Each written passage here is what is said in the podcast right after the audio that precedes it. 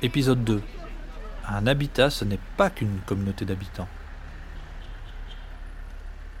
Avant même de voir les murs concrets s'élever et l'espace prendre vie, l'habitat groupé est un ensemble de personnes qui se retrouvent pour faire des réunions, pour se parler, pour se comprendre, pour essayer quelque chose.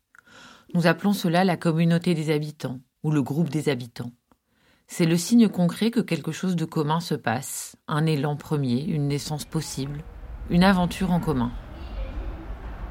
Je vois chacun se réchauffer au feu de ce groupe, de son attention, d'un coup de main, d'un bon repas. Cette flamme collective nous saisit le cœur et plus encore si notre propre quotidien est grisâtre. Mais cette communauté, ce sont également des individus. Je me sens moi-même toujours et encore un individu, une personne singulière, irréductible à tout groupe. Nous ne sommes pas du sucre, prêts à nous dissoudre dans la tasse de café. En levant la tête, je vois aussi au-delà de notre communauté des habitants un océan plus vaste qui s'appelle la société. La société est une constellation infinie d'individus dont le point commun est la différence. La société, je la rencontre chaque jour dans la ville, en croisant de nouveaux visages. Dans la rue, je regarde les autres, je les évite ou je les embrasse. Dans le sourire des autres, dans leur bonjour, j'entends cette phrase Je sais que tu es là. Pour moi, qui n'ai connu que la vie en appartement, chacun chez soi, chacun à son étage, surtout ne pas ouvrir la porte aux inconnus, l'habitat groupé est une nouvelle façon de regarder le monde.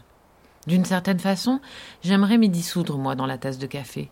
Ne plus penser que je n'appartiens pas à ce bitume, à ce ciel blanc, ne plus penser à cet accent que je n'ai pas, et surtout au mien, que je ne vois plus au quotidien. Dès les premières semaines de notre installation, je sens qu'il y a moyen que je trouve ma sève dans cette proximité quotidienne. Alors moi, la société... Pourtant, la société, Louise, pour un habitat groupé, c'est comme l'oxygène pour le corps. On respire sans s'en rendre compte. Il y a des choses qui entrent dans l'habitat, qui sont digérées, qui restent à l'intérieur, et puis il y en a d'autres qui repartent, qui ressortent. Si on ne respire plus, en fait, on devient comme un corps, mais menacé par la mort. Mais un habitat groupé, finalement, c'est quoi? Ce sont des espaces partagés, entre habitants, bien sûr, un jardin, une salle polyvalente, un potager.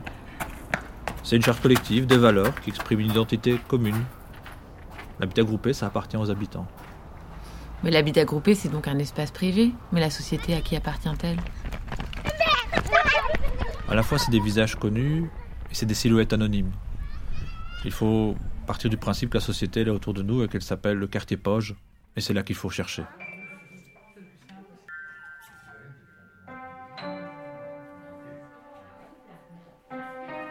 On a la dernière phrase à faire. euh, Ah oui, on, on, la- on essaie de la faire à deux. Bon bah, alors attends. Dis-la, je sais pas, tu l'as dit, je te, je te réponds, un truc comme ça oh, D'accord, j'essaye. Ouais, vas-y, vas-y. Entre Poge et Casanova, quel fil pouvons-nous nouer? Oui, c'est vrai, quel fil pouvons-nous nouer? Oui, c'est Ouais, pas mal.